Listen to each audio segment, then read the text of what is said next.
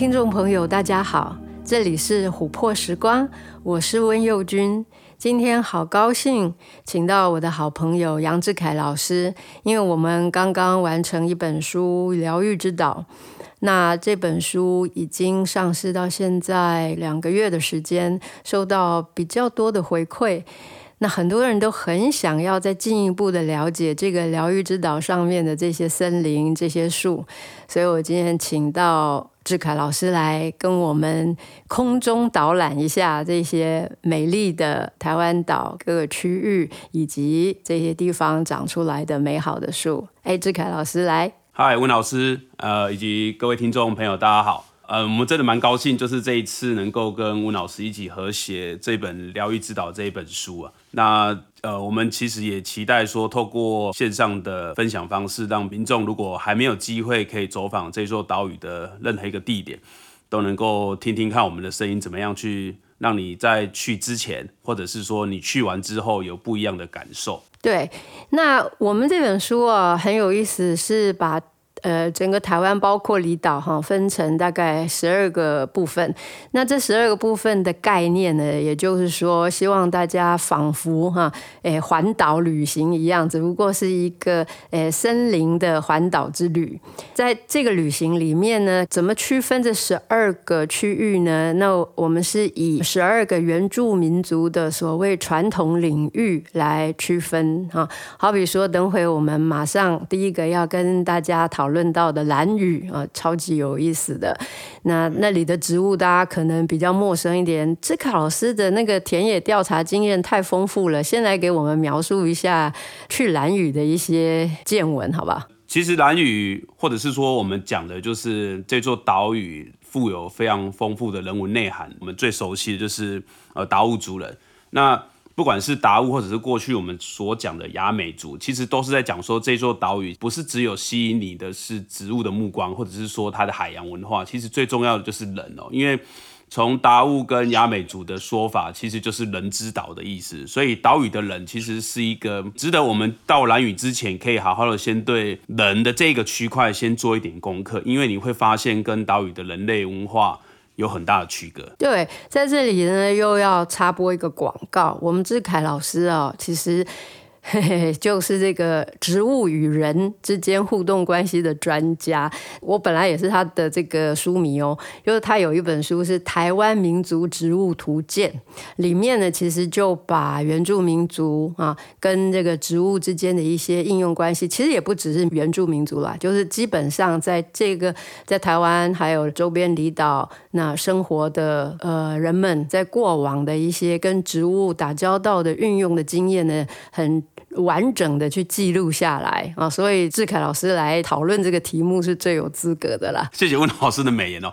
其实，哎，这座岛屿的人的诞生其实非常有意思，因为它诞生大概有从两种，就是我们讲的一种就是石头，从石头裂开来之后长出了第一位，就是我们讲的这个呃男孩子啊。那男孩子的话呢，久而久之的话，又触动山里面的就是竹类，然后又从竹类里面蹦出了一个。另外一个就是我们讲的人类，这个是一个我们如果有机会去到兰屿达悟族的话，可能会听到一些老人家曾经讲过他们的这个呃神话故事。神话故事其实不难免可以想到，就是呃从人类的诞生过程中，他们有从呃有生命的跟非生命，也就是讲的呃自然界的这些石头，然后蹦出来的，所以。台湾岛上，你也可以听到这一些神话故事。那兰屿岛上的话呢，其实又多增添了一个，就是我们讲的就竹取物语哦。就是我不知道各位听众有没有看过日本很非常著名的那个神话故事，就是竹取物语，就从竹简里面蹦出了很重要的人类出来哦。那其实蓝雨达悟族也有这样子的一个说法，我不知道佑君有没有听过这样子的说帖？我还看过这个电影嘞。哦，竹取物语的说 帖。有日本的老片有。对，那男孩子的话呢，当然就久而久之用他的手，就觉得说他膝盖很痒啊，所以就用他的手去抓抓他的膝盖，所以右膝的话就蹦出了一个小男孩，那左手膝抓一抓之后蹦出一个小女孩，所以这个蓝雨诞生男孩子跟女孩子的过程，其实。说真的，还跟植物一开始就有一些很巧妙的连接了。对，因为像我们这本书也是哦，在每一个章节啊，就是介绍每一个族群的森林之前呢，先引用那个族群的神话故事啊。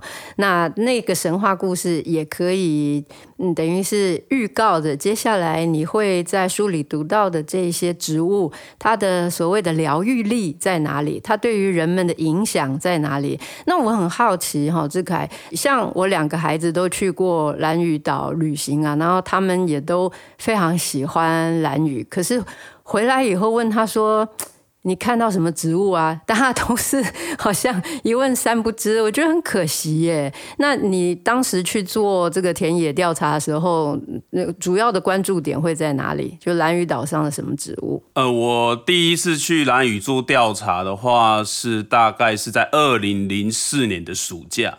那我一个非常优秀的学长，他当时接了科技部的呃兰屿的职群调查计划，那我就跟着他去，这刚好也是我第一次去蓝屿的时间点，二零零四年的暑假，所以我去的时间点呃没有像很热吧？没对，非常非常热。搭飞机一到了这个兰屿机场，一下机之后没多久，行李放完之后就开始去做调查了。那我调查的经验其实就是从海滨开始，因为。我的学长想要了解，就是兰屿岛上的各个地方不同的族群的一些呃表现。那族群也就是说，这些海滨，如果我们把它划设样区，或者是山上把它划设样区的话，划设下来的样区当中，以什么植物组成为居多？对，所以就是我们想要了解，就是森林的族群结构就对了。那好了，那这这是一件很妙的事情哦，因为。如果各位有去过兰屿的话，其实兰屿的海边其实长了蛮多。我们所讲的，不管是过去在民国六十几年代进兰屿的时候，你一定会看到在高位珊瑚礁上面，或者是说靠近海边，你最容易看到是罗汉松科的植物，是最容易映入眼帘的。在海边就可以看到啊。对，但是其实早期是一个非常非常容易见到的一个植物哈。那我们过去在做田野调查，或者是说老师他们的转述过程中。其实它真的就是一个被园艺业者，然后你应该说他的眼光非常之好，可是他的采集方式非常的不对，太粗暴哈。对对对，就是据说就是以中部地区啦，那据确切地点我们可能也就不要形容了，就是他们有机会去到了蓝屿之后，然后看到了蓝屿高会珊瑚礁上面长着非常漂亮的蓝屿罗汉松。然后当地人可能认为这个植物非常之多嘛，所以外来的人员就跟当地人讲说：“哦，你们就把这个植物跟高位珊瑚礁一起采下来，然后我们用这个高价帮你收购。”那就因为这样子的一个一个点，也就让兰屿罗汉松走向了就是我们一开始台湾文化资产保存法当中。保存的十一种稀有植物当中，兰屿罗汉松既然就因为这个原因，然后被大量采摘，然后迷列在里面的一个稀有植物，必须被保护。本来是到处都是。对，那海海滨、嗯、海滨植物现在去到兰屿的话，反倒是这个物种可能要特别去一些人没有办法到达的地方才有办法看到。那另外一个就是就不容易看到了，对，对，变成非常困难。对，嗯，对。那另外一种就是。呃，我不知道佑君对这个植物熟不熟悉哦，就是棋盘脚。嗯，棋盘脚，我们去南部海边是一定会看到的，兰屿一定也有嘛。我们在台湾岛上的学生，就是过去的话，在中部地区种棋盘脚，可能还不太容易开花结果，就是开花就还是很困难哦。嗯嗯嗯。那结果又更困难了，所以在中部地区，或者是说北回归线以北的话，通常在种这个植物的话，会用。黑色的布网在冬天的时候、秋冬的时候会把整棵给盖住，因为怕这个啊，要给它暖一点。对，没办法过冬。可是我们台湾的小朋友就很难看到它开花跟结果了。那所以我们去到了兰屿之后，我们看到这个植物会非常非常兴奋的，就是哇，终于有机会看到它开花结果了。却没有想到，他在当地是有充满着很多的禁忌的哦。因为 我学长当时没有特别交代，可是我们当时在海岸林里面做调查的时候，我们就发现其实里面有蛮多的这个我们讲的遗骨啦、骨骸啦。因为哦，当地有一个习惯，就是假如说人就是快要奄奄一息的话，那他们。嗯他们可能过了隔天之后就不谈论这个人的任何事情了。这个人怎么样回归到他们认为的山林里面去的话，就会抬到海岸林里面。隔天的话，可能就就刚好就走了，就对了啦。那他们就会认为说，他们怎么会走？那刚好就会跟这个植物会有一些连结了，因为这个植物我们都知道是晚上开花的嘛。哦，对，所以都晚上开花。他们认为晚上开花，也就晚上出现的这个讯息的话，其实有可能就是所谓的恶魔，或者是所谓的魔鬼，然后把正常人的灵魂给带走。嗯，有另外一个世界来迎接他。对对对，所以 原原住民族的传说比较这个好像有一点呃恐怖的色彩，但是如果用现代人的眼光来看，它其实也有它就是蛮美好的一面，就是它其实在那个香气里面过渡到另外一个世界哈。对，所以其实当时我们在做调查的时候，我也跟佑君讲一个笑话，就是因为我们都是会在调查完之后，我们学长会跟我们说明说。看看旁边有没有车子，没有车子的话，赶快跑出来。那我们就看了一看，没有车子，就赶快跑出来。那可能也没有看仔细。后来有一台摩托车看到我们从这个棋盘角树下冲出来的时候，他当场就打滑，然后就按住刹车。他吓到，因为他们认为在这个环境当中应该是不会有人进去，因为他们非常之禁忌，就是在禁忌植物，对，非常禁忌在这个树底下，或者是说今天你去到了蓝屿的话，如果你带了这类的植物，就是棋盘角的。果实进到了民宿的话，你肯定会被当地人给轰出来。嗯，对，所以对当地人来讲啊，他其实是有这样的一个背景。但是呢，呃，他被引介到台湾岛以后，比方说我们如果在南边，我还记得是最南边，像鹅銮鼻那边，对，肯定也是。你要看到棋盘角开花的时候，大家都很兴奋的、很愉快的，没有这种恐怖的啊，或是戒慎恐惧的心情啊，就是以。已经是另外的一个。文化脉络了，所以心境不同，然后对这个植物的赏析的角度也不一样。特别它很香，我们在这本书里面描述了棋盘角，嗯、还有呃，我们更多描述碎花棋盘角。对，那他们是可以讲是这个表姐妹嘛？然后呢，那他们的香气都是很令人呃感觉很向往的哈。那大家在这个书里面可以找到有关于它的描述，甚至包括刚刚志凯一开始讲到说这个罗汉松。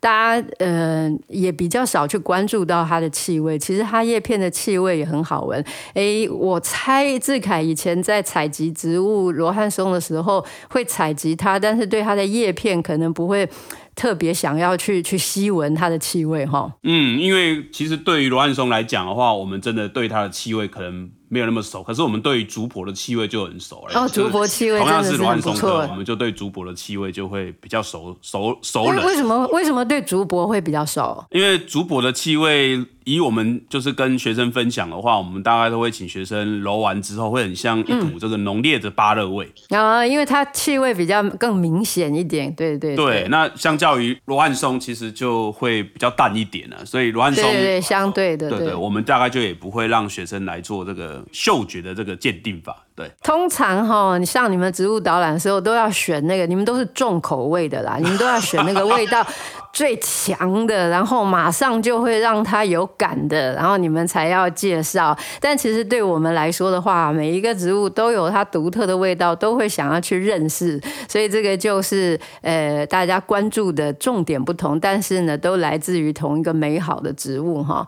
那其实兰屿还有很多也是很有意思的植物啊，嗯、像我刚刚讲的那个海滨植物哈，那个琼瑶海棠最有趣了，来介绍一下。对，其实刚刚佑君讲的这个琼瑶海棠也是我们在海岸林当中就是也会调查到的种类啊。刚刚的棋盘角跟琼瑶海棠，其实在目前的全世界调查的分布的话，我觉得都跟。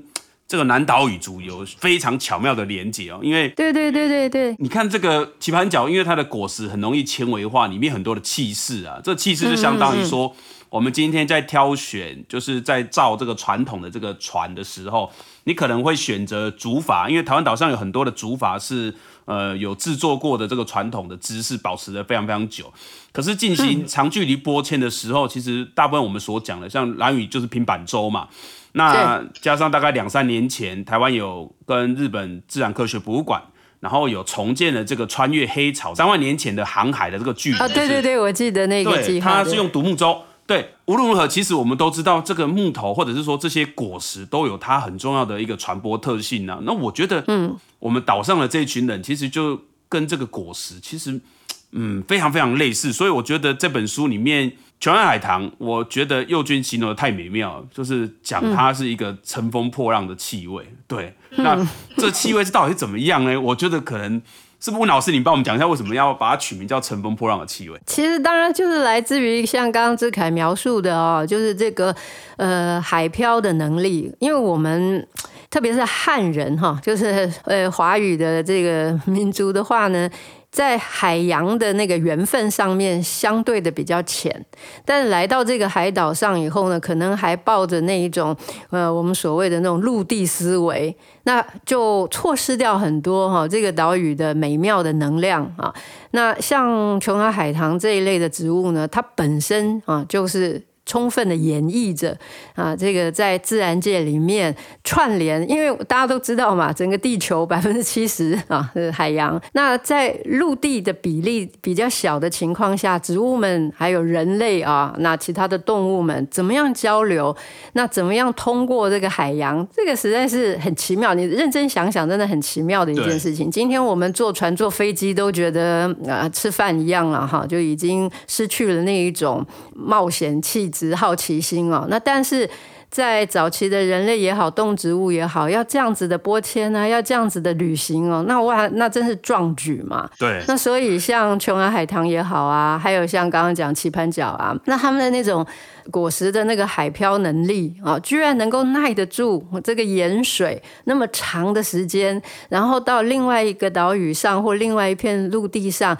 然后又很迅速的，又能够扎根生长，我觉得就那种生命力听起来就觉得好令人向往。那因此很多。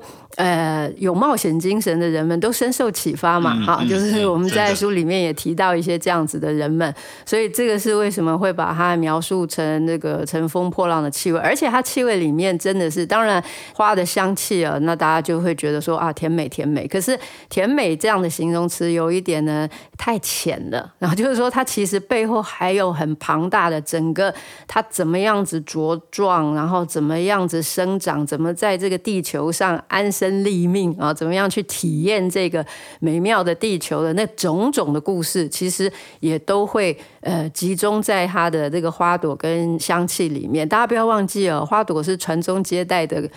嗯，应该讲说单位啊，不要讲工具啊，就是它对植物来讲是非常重要的，就是等于记录了它的生命历史的哦，它的那个精华所在。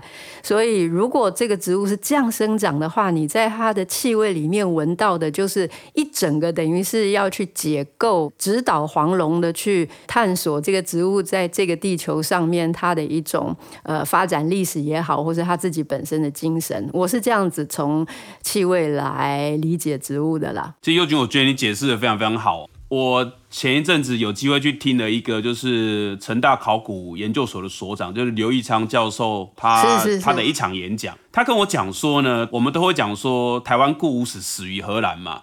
但是从他的考古学研究，其实发现了一件很重要的一个一个现象，就是说。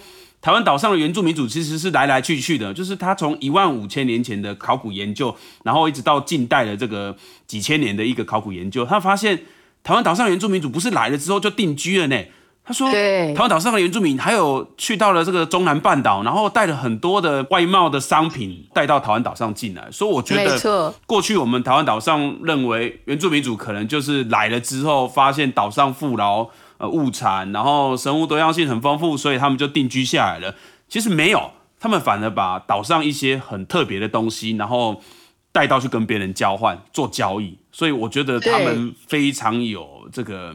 商业贸易，或者是讲的这个人跟人之间交流，我觉得南岛语族应该是一种本来就很已经很流畅了，只是我们把这样子的事情把它淡化掉了。没错，所以这个考古学家已经可以科学性的来认证，台湾岛在几万年前就已经是亚太。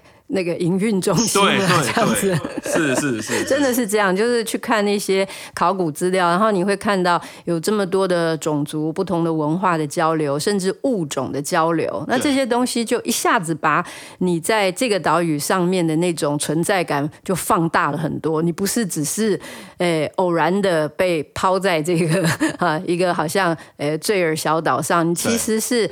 呃承继着很多前面非常庞大的哈，像这样子交流的一些生命经验。然后，那你所接触到的植物啊，其实它也都记录了这一些经验。植物的话，其实在蓝屿岛上有另外一个很特别的地方，就是你刚才讲说这一座岛屿其实承载了很多的这个。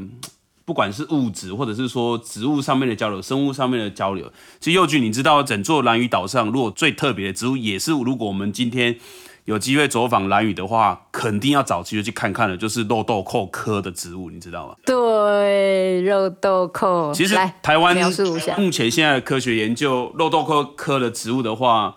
依现在目前的植物志的记录的话，大概就只有两种、嗯、哦。那我们台湾岛上是不产的，所以我们台湾岛上目前你能够看到最常看到的兰屿肉豆蔻，这个当然就是从兰屿岛上引进到台湾岛上进行种植的。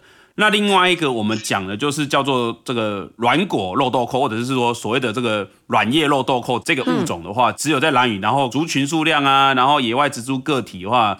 都比蓝屿肉豆蔻来的更少，所以去到蓝屿的话，你要找这两种植物的话哦，真的是会会让你眼睛为之一亮，因为肉豆蔻太有名了啦，真的真的是太有名了。对，对那我每次都会先想要开玩笑来问一下，那我想佑君应该知道，就是豆蔻年华是几岁？可是大部分的小朋友的话，你问他豆蔻年华，他就会跟你讲说二八十六。那我想说，嗯，二八是十六，没错，你数学蛮好的。那三七的他已经就是二十一，可是我跟他讲，二八是错的呢。豆蔻年华所指的，当然跟我们讲的这个蓝雨肉豆蔻可能是不太一样的，包含科比，不同品种哦。对，包含说种类可能是不太一样，但是我觉得这是一个植物跟人很好做连结的一种方式啊。那豆蔻年华是十三、十四岁的小女孩嘛？可是说真的，你要看到蓝雨肉豆蔻结果，好像又没那么容易呢。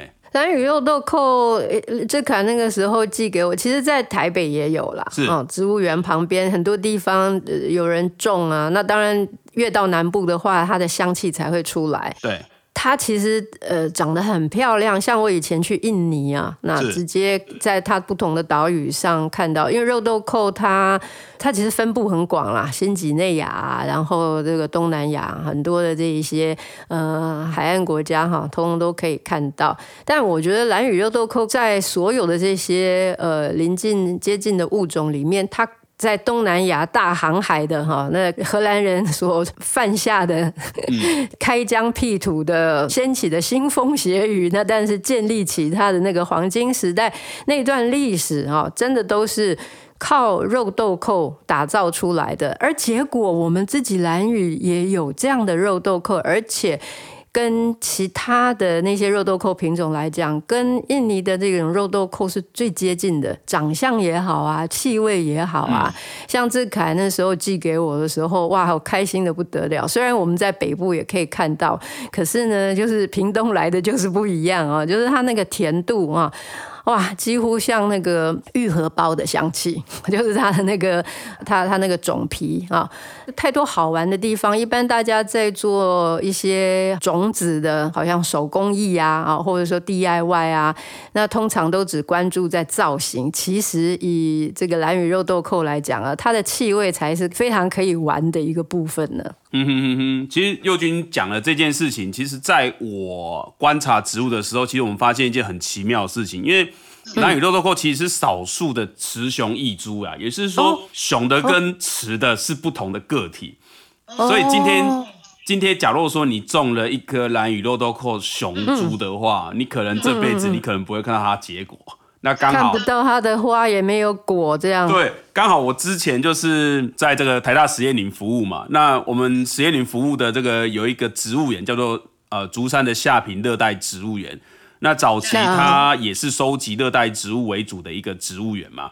里面刚好就种植了两棵，到现在已经非常非常大棵的这个蓝雨豆豆蔻，就是树高可能差不多应该接近三楼高。我去过哎，我看过哎，很多民众就看着他，然后就痴痴的看着他。这个会结肉豆蔻的果实吗？那我就会就是冷冷的看着他。我讲这长是刚哎，所以这长没没没。好伤心。对，这张袂结籽，所以你可能没想啊，因为这张的啊啊，伊面来结籽，我讲伊嘛没结籽，要种一颗雌的，要找到老婆，哎、要找到雌的植株，它才可能有机会会会结果。嗯，所以其实它是一个自然界当中非常巧妙的一个，就是我们讲的就是雌雄是异株的啦。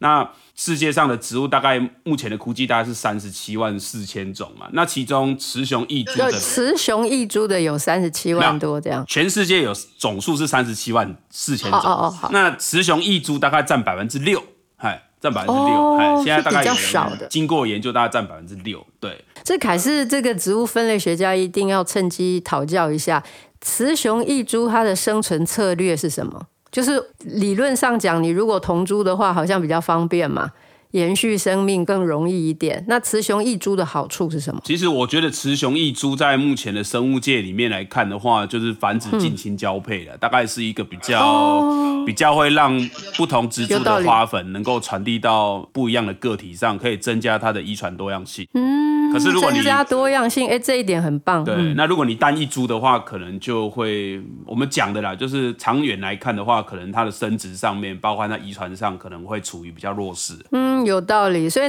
难怪蓝屿肉豆蔻也好，就整个肉豆蔻家族，他们其实这个物种很多很多哈。对然后，其实我们台湾人在用肉豆蔻上面比较不是那么熟悉。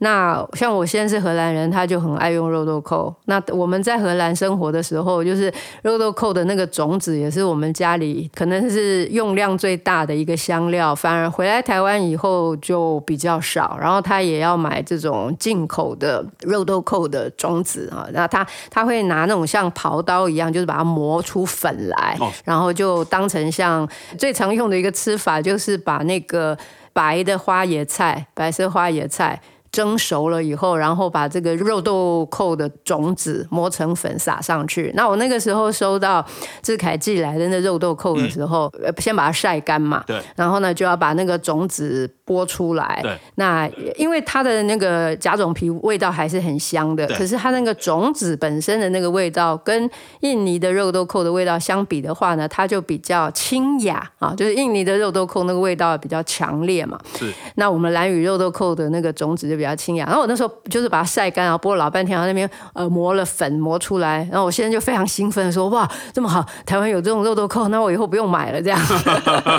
然后结果磨出那个粉来，他撒到那个花椰菜上面一吃，他就说嗯。就觉得好像还是不太一样，跟他习惯的那个气味啊，然后我就教他啦，就跟他讲，其实这个也是让大家有一个概念，即使是一模一样的物种哦，它在另外一个气候条件下生活的时候呢。它的气味就算不是迥然不同哦，它其实差异会很大。那更不用说兰屿肉豆蔻，它其实跟就是呃印尼的这个肉豆蔻啊，就是它同属不同种嘛。嗯。那所以呢，它气味是有一些差异。不过我个人是蛮喜欢兰屿肉豆蔻那个种子的气味，因为。我觉得印尼肉豆蔻那个气味就是那个香料感很明显，就是你觉得那种南洋风味很强烈。那蓝屿肉豆蔻相对它很有一点那种不是那么样子的 aggressive，就是不是那么侵略性那么强的啊，就气味也是一样，它它它很像呃达悟族的那种性格啊，就比较温和啊，然后那就比较和缓的那那种调性，它那个气味还是明显的啊，那只是说它。侵略性没那么高，所以这个是很有趣的，就是蓝与肉豆蔻的气味。然后我们书里面也讲了很多那种呃跟它相关的一个故事。这样，尤军，那我问你，你的种子有做应用吗？啊，你指的是什么？除了磨成粉以外吗？刚刚你刚刚讲说外面的外果皮其实非常非常厚嘛，肉质嘛，那里面内层的假种皮是鲜红色嘛，对不对？然后鲜红色的话，里面还有一个内种皮，里面有有大量的种仁，种仁有用吗？我刚刚讲的种子磨成粉的，就是那个种仁呐，因为我会把那个种皮剥下来嘛，是呃，就假种皮还有种皮都剥下来，然后才能够磨粉。哦，哎，它是用里面的那个种仁来磨粉。是是是是，我们在香料香料店买到的那个肉豆蔻，也是就一个一个那种种子，也是就是那个里面种。哦，里面已经是里面的种仁了。对，它是剥掉的。但是如果是萃取精油的话，它会萃两种，是。就是它的这个里面硬邦邦的这个啊，就是种子哈，可以磨出粉来的，它会把它打碎，然后来蒸馏。那那个会得到一种精油，是，然后外面那个就是红红的、很漂亮的那个甲种皮，它也会让它晒干了以后再来蒸馏，会得到另外一种精油。它这两个东西都会拿来蒸馏，所以我们台湾如果未来有兴趣发展的话，那我觉得我们蒸馏那个甲种皮。呃，得到的我的经验啦，哦，就是蓝蓝雨肉豆蔻的那个甲种皮的那个气味，应该会让大家觉得很愉快、很舒服。它那个感觉是什么呢？就是马赛马赛啊，因为它有那个，应该讲啊，就是让人陶醉的那样子的一个特质。真的是，真的是，因为你实际吃新鲜的果肉，像肉豆蔻这种东西哦，在南洋地区真的是很常见嘛。像我去马来西亚教课的时候。那学生就买了肉豆蔻的那个呃，就是它那个果肉，就外面的果肉，还不是种皮哦，哈，就它那外面果肉的部分做成蜜饯。那我想，嗯，果肉好，那我们的专业都知道说，呃，新鲜肉豆蔻哦也好，或是精油也好，它就是有这一种迷醉效果。但我想果肉啊，应该还好吧？结果咬了一口以后呢，大概十分钟之内不太讲得出话来。哦，就是你就会开始有一点像要去拔牙，然后打了麻醉针的那种感觉。哦，你可以想象吗？我就很惊讶，我想说，哎，那你们这个马来西亚人平常怎么吃这个东西啊？就 因为不习惯吧，我觉得应该是你习惯了以后，你就相对的啊，就是那种麻醉效果可能没那么强。但是我们从来没有吃过的时候，一咬下去以后就觉得，哦，就开始有点傻了这样。哦，我刚刚会这么问的原因，是因为在蓝屿的话哦，这个植物的种子的种人呢、啊，在当地的早期的时候，它是一个来做这个蓝莓灯当中很重要的油脂的燃料。啊，对对对对对，对，所以我刚才想说，哎，这个这个用法到底它的这个特点是大概是怎么样来做应用的？嘿，还有另外一件，种种子里面都有那个都富含油脂嘛，对这种就核果类啊，那但是它它会去把它就是等于当油灯，像榨油的概念哦，这样来用，我觉得也很巧妙。对，然后还有另外一种方式，就是他们会把里面的种仁咬破之后啊。然后把它吐在海上，嗯、对对对对，然后 这也是超级有趣的。对对，然后透过这个油滴啊，因为油滴我们都知道，如果油的话在水里面就有一点相当于这个放大镜一样，可以把海里面的东西看得更清楚。嗯、所以在就是人之岛或者是说海之人的这个岛屿上的达悟族人们的话，会善用天然的这个知识，然后来知道这个海洋的生物里面的特性。适当的来采取它，然后来供给家里面的生活必需，我觉得这是一件很奇妙的一件事情。就你怎么去理解这个植物不同的部位，它的属性跟作用，然后怎么样子把它呃应用在日常生活里面哦，那个这个真的是一整个的，就是让我们跟植物的关系变得好紧密。那都市来说的话，大家最多把植物当成是一个观赏的对象，是比方说大家去植物园里面。当他只是一个注视的对象的时候，那个距离是很遥远的。可是，在生活里面，特别你触摸它啊，然后使用它、吸闻它，那还有像我们刚刚描述的这些。各种各样的一些应用方式，这个完全让你跟自然界合而为一啊！所以在我们这本书里面讲疗愈之岛，讲它的气味，讲它的疗效，但是志凯也给我们介绍了好多这种生活层面、方方面面的人跟植物之间的呃互相的交流。我觉得这个真的是很美妙。你知道，因为我们现在书出来一段时间了嘛，那也有不少读者陆陆续续给我们回馈嘛。那有一个读者的回馈让我看了真的也很开。开心，他就说他几乎啊不认识这本书里面讲的所有植物，几乎 他说他几乎不认识。可是呢，看了这个书以后呢，他突然觉得哦，就是嘿，这些树好像是他的老朋友。嗯，他突然有这种感觉，好像。在我们书里面描述的种种的哈，这一些，特别是人跟他之间的一个关系啊，突然就让他觉得，哎，好像是邻家哥哥啊，或者是厝边的阿金啊等等，就觉得是特别亲切。那这个其实也是我们两个跟植物之间的感情，然后想要跟大家分享的，嗯、对吧？嗯嗯、尤尤其志凯在做植物导览的时候啊，就是都让 群众听得如痴如醉，好像吃了蓝鱼肉豆蔻一样这样子。其实，哎、欸，我不知道佑君，好了，佑君，我们讲到兰屿的观赏植物啊，其实我最后还想要再介绍一种大家认识的。兰屿的话，有一种植物是我们去兰屿，大概也是人去兰屿看到啦，就是全台湾也只有兰屿跟绿岛有一些分布啦。那在中国的话，其实还有一些地方能够看到，可是，在台湾的西半部跟东半部完全看不到这种植物，就叫做金星木姜子。嗯，蓝以罗汉松是一个因为观赏然后被采集的。那金星木姜子的这个因为观赏然后被采集的压力，就显然没有。像蓝雨罗汉松来的这么大的采集压力，可是还是受到了许多人关注它。它其实现在开始被推广啊，因为、嗯、呃，像去年的植树节，对，然后那个台东那边的林管处，因为每年植树节各地的林管处不是都会发放这些树苗吗？让民众去领取带回去种。然后去年呢，台东的林管处就发放了金星木姜子，嗯、就其中之一。嗯、然后我就很幸运的领到喽，金星木姜子，我就我就带回家种喽。然后我们在这就是大家可能会很惊讶啊，它其实在北部长得也还蛮好的，我院子里面就有两棵。其实，在金星木姜子，它应该是台湾岛上最具观赏价值的樟科植物的其中一种。对，而且是一个。你这样讲要得罪其他樟科植物了。对，我后来想说其中之一种，所以哎，好像对 其他还会比较公平一点。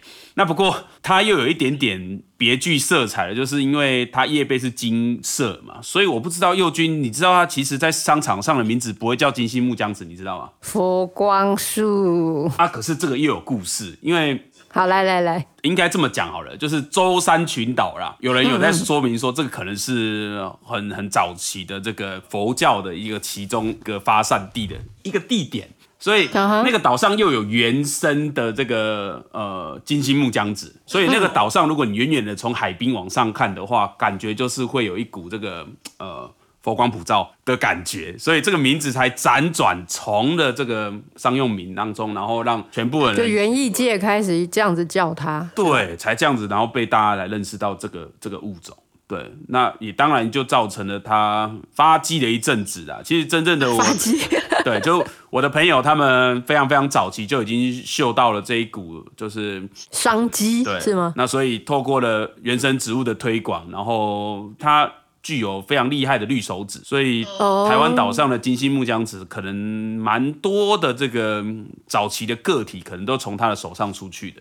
所以他，你这位朋友这是一个推手，就对了。对对对，但是他的方式，因为他很容易透过少数的个体，然后大量的栽培技术，所以我每次遇到他，我都会跟他讲说，如果早期依照你这种技术的话，就算是台湾的稀有植物，或者是过去早期我们有一些就是有采摘压力的物种。嗯经过它的这个绿轴子的话，嗯、大概可能都会免于这个野外的个体被采集的压力。哦，也是哈，有这样的一个功劳。对啊，对啊，对啊。但金线木姜子是真的漂亮啊，就是它的那个叶背的所谓金光闪闪，但它要长得够高。我刚呃，我刚带回来的时候，它还比较小，所以比较还看不到人的视线的关系嘛。它比较小的时候，它正面看你看不到嘛，因为它是叶背。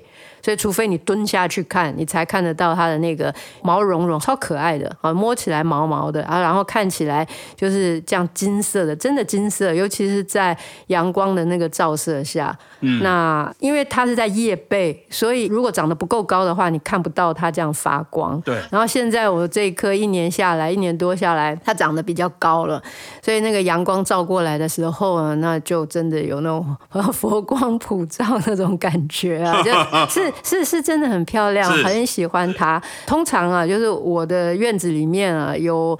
各种的毛毛虫来吃叶子，我是不会去驱逐它的。我觉得这就是生态的一部分。可是我的金星木姜子太珍贵了，所以那个时候呢，呃，当我发现了有那个凤蝶幼虫跑来吃的时候，我就我就把它请走了，我把它请到另外一棵哦，对啊，另另外一棵植物身上去了，因为太珍贵了。那那其实大家比较难以想象的是，它的叶子气味也很好闻。嗯，其实樟科植物哦，佑君讲了，其实樟科植物对于我们学植物的来讲的话，我们都会请学生就是就是揉一揉叶子闻闻看的、啊。那或者是说，我也会教学生用一些比较奇怪的什么鉴定方法，比如说叶子叶背有蜡的啊，那蜡的话，幼君应该也可以知道，就是用稍微热一点就溶掉了嘛。那嗯，那个我们都会知道，现在进到疫情的关系，进到任何地方可能都要实名制跟量额温啊。可是另外一个地方温度也蛮高，就是鼻子。那鼻子又会出油，对不对？所以我就莫名其妙，我就觉得这个蜡如果用鼻子擦过去，不就可以把蜡给擦掉吗？因为鼻子有温度嘛。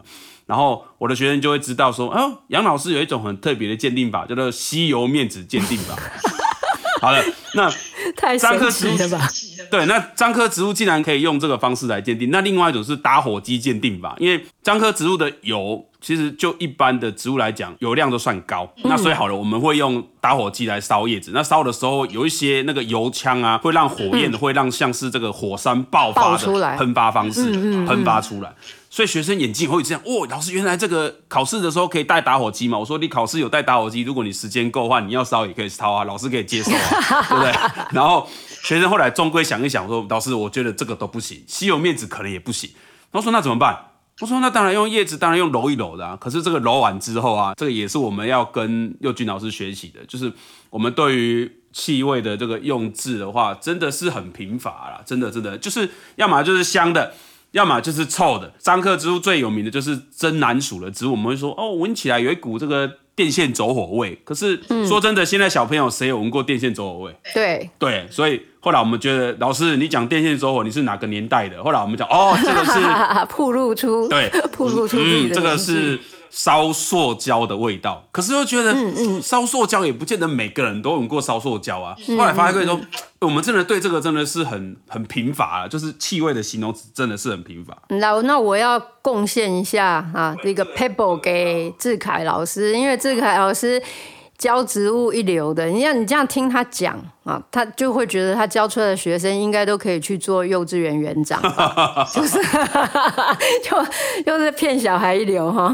那其实这样是开玩笑，但是就是我觉得我们的孩子很需要这种启发呀啊，就是在对于自然界的这种亲近，要不然都市的孩子你会看到在公园里面啊，很多那大人都会叫他说这个不要去碰。啊，用眼睛看就好了。那这个你植物如果不去摸、不去闻它，用眼睛看，说实在的，要像志凯老师这么有辨别天分的，真的是少。即使是在你们同行里面，所以我现在赶快来贡献我的 pebble，就是呢，植物的气味哦，所谓词汇少这件事情要怎么突破？很简单，不要试着去想这个气味像什么。通常我们的局限处哦，在于。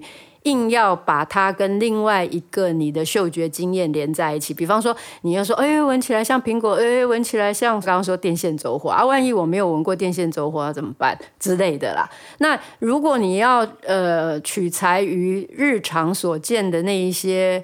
呃，食物哦，像我们刚刚讲的，你闻起来像某个水果，然后你闻起来会像个什么臭抹布等等，像这个东西的话，大家嗯，就是那个连接哦，就是会变得比较呃局限，所以扩大所谓的嗅觉词汇的做法很简单，就是呢，不要去对号入座，不要说这个闻起来像什么，嗯，而是呢。你闻这个气味，你有什么感觉？因为以我们专业来讲的话，其实我们闻出来的话，我们甚至脑海里面会跳出来那个化学分子啊，就是闻出来的这里面它的那个成分有哪些？它的，所以我们这书里面其实对于每一个植物的气味也都会有一个小段落叫香气结构，就是说把它的那个分子是什么呢，给你介绍出来。但是不是专业人士的话，看那个东西其实真的也是完全无感，也是鸭子听雷。所以我觉得对一般。一般人来说的话，他其实他闻到一个气味，最主要的应该是去问他说：“那你有什么感觉？”因为你闻到那个气味，气味一定会带给你感受。这一点呢，也是要给大家科普一下这个呃脑神经科学的知识哈，就是我们能够辨别出什么气味是什么东西的这个。功能啊，去处理这样子的一个呃，等于是神经反应的那个部位，在大脑里面的叫边缘系统。所以你闻到什么？你说这是臭豆腐，然后这是玫瑰花，这个整个这个功能呢、它是在边缘系统里面工作的。但是大家有所不知的是呢，这个边缘系统它还有另外一个任务，就是除了去辨别气味以外，同样大脑里的这个部位，它也是负责在处理我们的情绪的。嗯。所以这件事情很重要呢。意思就是说，你闻到气味，因为它是同一个大脑的部位在处理嘛，所以呢，它一定会连带的引起你的某一些呃情绪或者记忆的反应。边缘系统不是只是处理情绪而已，它也处理记忆。所以这么多人呢，闻到某一些味道。他就什么，比方说会回想起他的童年时光啊，啊，以前那个阿嬷在包粽子啊，等等等等之类。他他不一定是闻到粽子想起阿嬷包粽子，他可能闻到类似的一些气味，然后他会有个画面出来。所以总结来说，这个 paper 要怎么样去形容那个气味呢？我会建议智凯以后可以试试看，要不要邀请学生或者邀请群众在闻气味的时候呢，描述一下，哎。那个气味带给他什么画面？比方你闻到这，哎，你会想到什么画面？啊、哦，那就是你出现什么画面，或者你有什么感觉？因为感觉有的人会觉得，哎，很振奋啊、哦，或者闻了你会觉得，哦，好放松，这些都可以。然后慢慢慢慢，他的那个词汇就会变得更丰富。主要就是就形容那个画面的话，大家就会有很多话可以讲。是。对吧？好、哦，嗯，所以哇，光是一个蓝雨哦，我们就已经体会好多了。然后很期待下一次再来跟志凯一起哈、哦，那个去到台湾岛上的不同部位，呃，跟不同的这个部落文化以及过去的人们的经验啊，再来交流。那我们这一集就先讲到这里喽，谢谢志凯，谢谢大家，谢谢谢谢佑君。